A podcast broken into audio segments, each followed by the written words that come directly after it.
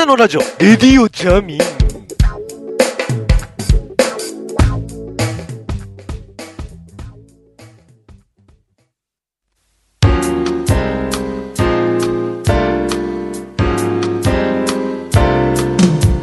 ディオジャム We wanna be you are number one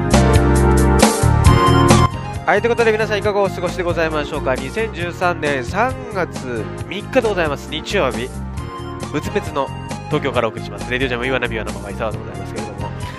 あの、世の中的にはですね、春一番も来まして、の割には寒いですな。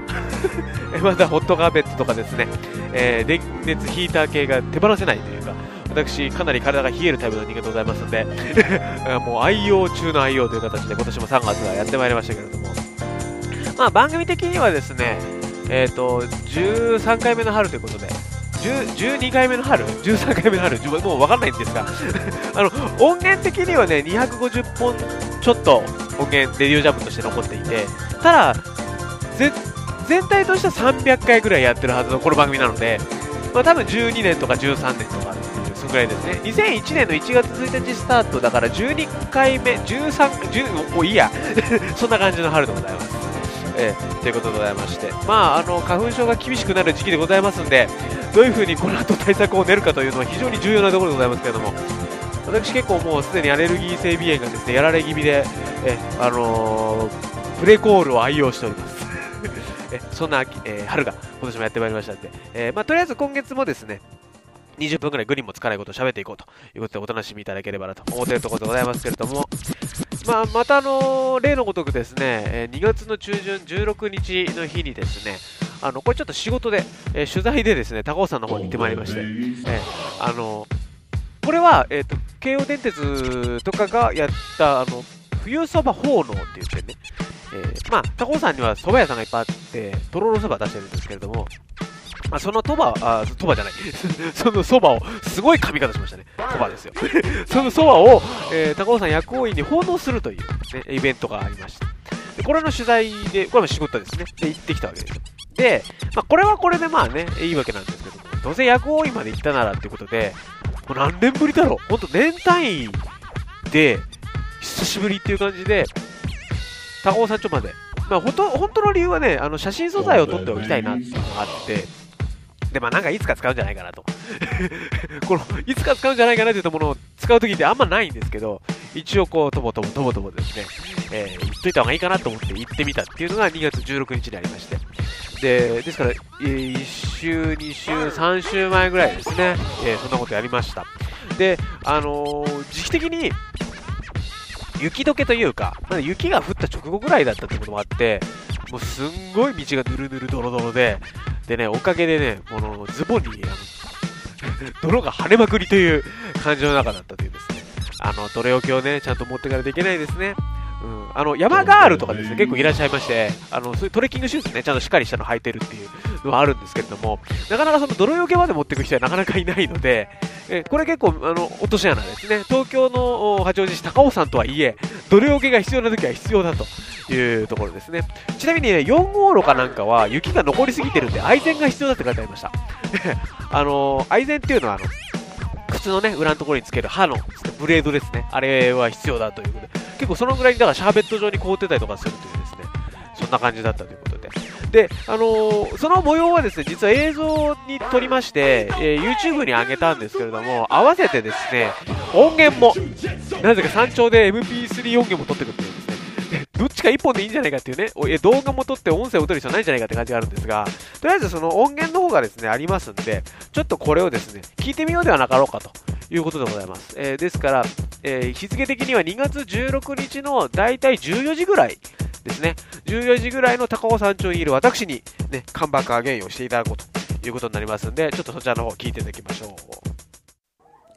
えー2月の16日土曜日、現在、時刻が14時35分ちょうどです。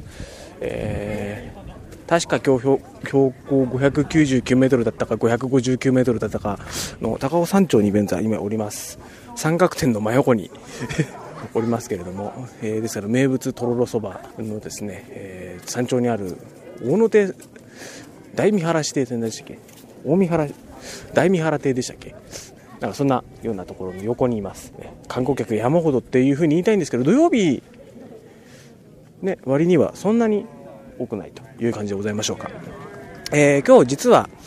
えー、高尾山薬王院の方で、えー、冬そばキャンペーンというのを慶応がやっておりまして慶応電鉄がその、えー、冬そば奉納という催しが行われまして要はそばを、えー、薬王院に奉納するという 一大イベントが行われまして、その取材のついでにですね、えぬかるみがすごい中歩いて、えー、ここにたどり着いていました。えー、本日非常に雲もう少なくというか、風は強いんですが、そんなに雲がないのおかげで、えー、三原市台からの光景はなかなかよっていうのは音声で伝わらないので、一応ムービーも撮っておきましたけども、えっ、ー、とね、本来はこの高尾山頂からですね、スカイツリーとか見えるはずなんですよ。ただですね、いかがですか、私、東西南北がよくわかんないんで、えっ、ー、と、今私がいる大見晴らし台の方向からですね、えー、中央部の方まで行きゃわかるんだよね。歩いていきゃいいね。大見原邸。東京都っていう書いてあるところの、えー、こっち側が東京方面なんでこっちがを見ようとすると木が邪魔だっていう話がえっ、ー、と今センター方向が、えー、横浜方面を今見てるわけですねということは横浜方面を見てるので、えー、東京方面を見ると新宿とかが見えていいはずなんですが何が新宿だか分かんないんで という状況です。えー、そんなわけで結構資料写真なんかも、えー、必要なので山頂まで一応来てみたということで録音をしてみているところでございます、えー、ペットボトルの値段はおいくらかな結構ねあの今日やっぱ雪解けのせいもあると思うんですけれどもやっぱ赤土がすごいぬかるんであれですね。いかんですね、えー、午後の紅茶 250ml160 円えー、生茶の500が200円と。いうことで、えー、これが、えー、山岳値段でございます、えー、別にあの、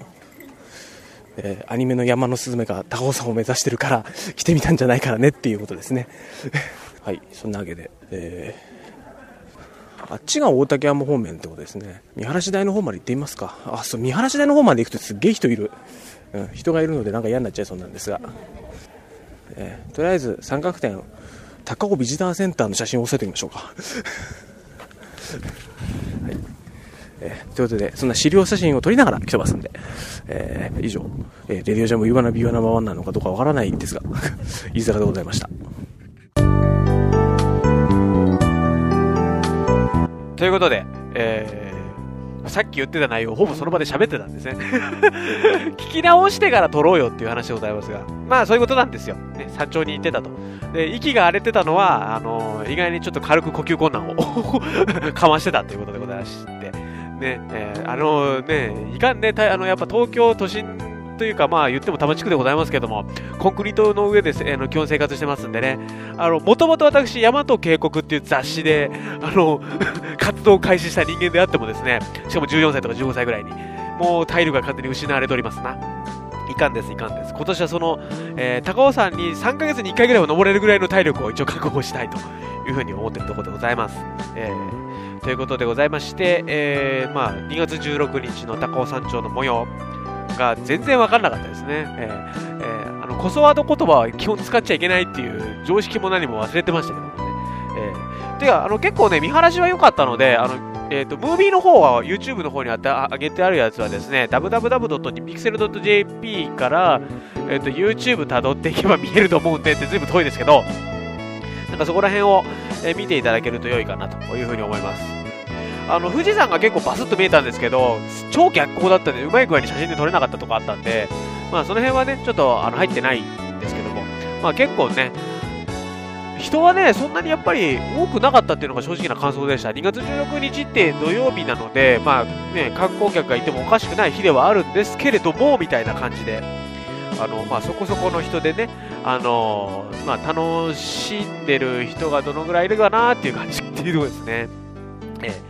ちなみにあの本編で出てきたアニメの山のすすめっていうのはあのあれですね、東京 MX 系とかで今やってるあのショータイムですね、5分ぐらいの、あのシロさん原作のね、えー、っとあ、コミックアーススターかなんかに連載なんですよね。えー、すごいですよね。山岳コミックっていうジャンルが今できてるのがそういう意味ですごいよね。あの同人誌時代から知ってる作家さんではございますが、えー、ツイッターのリストには入れてるという感じの方でございますけれども、まさかアニメ側まで行くとは思いませんでしたが。えー、っと、ね、だから最近あの自転車系もね、あの漫画多いしね、何の話をしてる、えー、ちなみにね、あの高尾その山頂のところに、あのまあ、道田センターとかもあるんですけども、結構ね、その出店みたいなのがあって、まあ、出店っていうか、あの、なんていうの、お店がね、ありまして、で、その中ですっごい気になったのが、チップスターが山積みのように売られてたっていう現象。これね、別のアカウントで確かツイートで流したんですけど、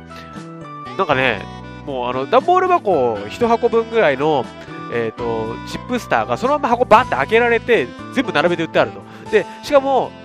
塩味だけとかならわかるんだけど、複数の種類の、えー、チップスターが大量に販売されてるという状況で、あれはちょっと、なんて言うんだろうな、ちょっとびっくりしたっていうか、しかも1個170円っていうね、そうかみたいな値段で売られていて、わざわざ山頂で食べる、なんかポテトチップってどうなのよみたいなのもあったんだけど、ね、あの、だって雪がちょっと若干残ってるんですよ。高尾山でですよ。ね、山頂でですよ。そばとかそういうのじゃなく、チップさっていうのもなんか、そうか、どうーみたいなのがね、若干ありまして。ね、あの、高尾山のふもとにサンクスあるんですけど、あそこでとりあえず買わなくていいんだな、ということが、え分かったということでございます。えー、あとね、あの、京王高尾山口の駅のところにある、なんだっけ、A ショップ、A ストア、A ロット、慶応がやってるコンビニみたいな、あそういうとこでもなんかそういうものは仕入れなくていいと。山頂まで行けばチップスターが売っているということでございまして。まあ、あのー、いろいろね、こういう風な山登り体験みたいな話が今年できるかどうかはわかんないですけど、で、なんか夏に向かってまだまだいろいろ、次行くとしたら青梅側に寄ってて三宅さんとかですか？何の番組？これ。でも昔はね、あの、そういうこともやったりしてないか。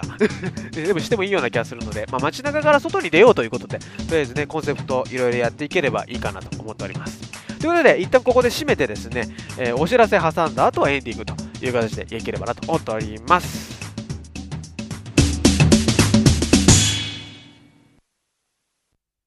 インターネット放送局ニンニン乳首。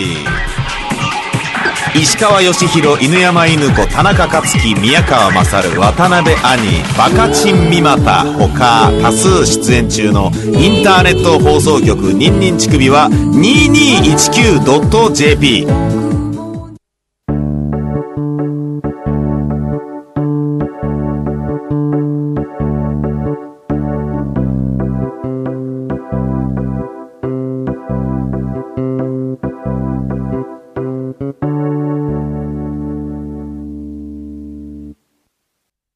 ジャム、ウィ、ワナ、ビ、ユア、ナンバ、ワン。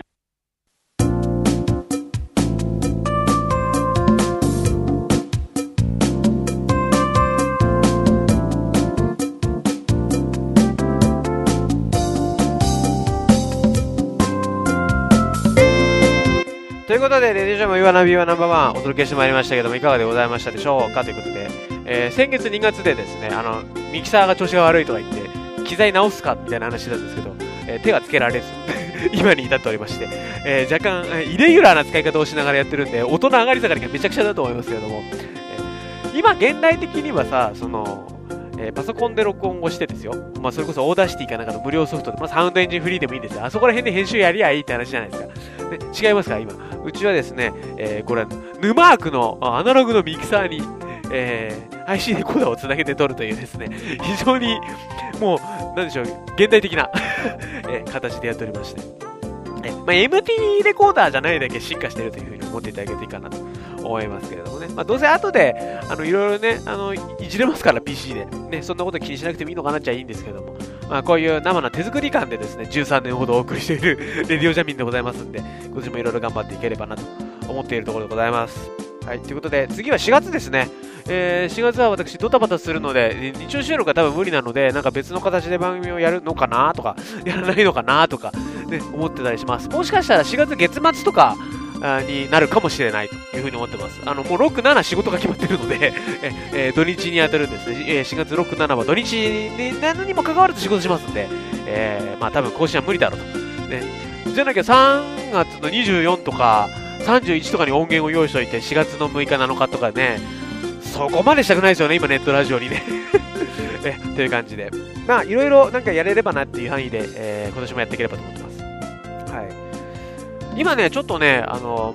前、なんか、この番組的に結構ずっと昔からカメラの話しまして、あの、FM10 っていうですね、マニュアルの、あの、ね、スチールのカメラからですね、ずっと、あの、えーロモの、えー LCA でしたっけ？あの辺とかですね、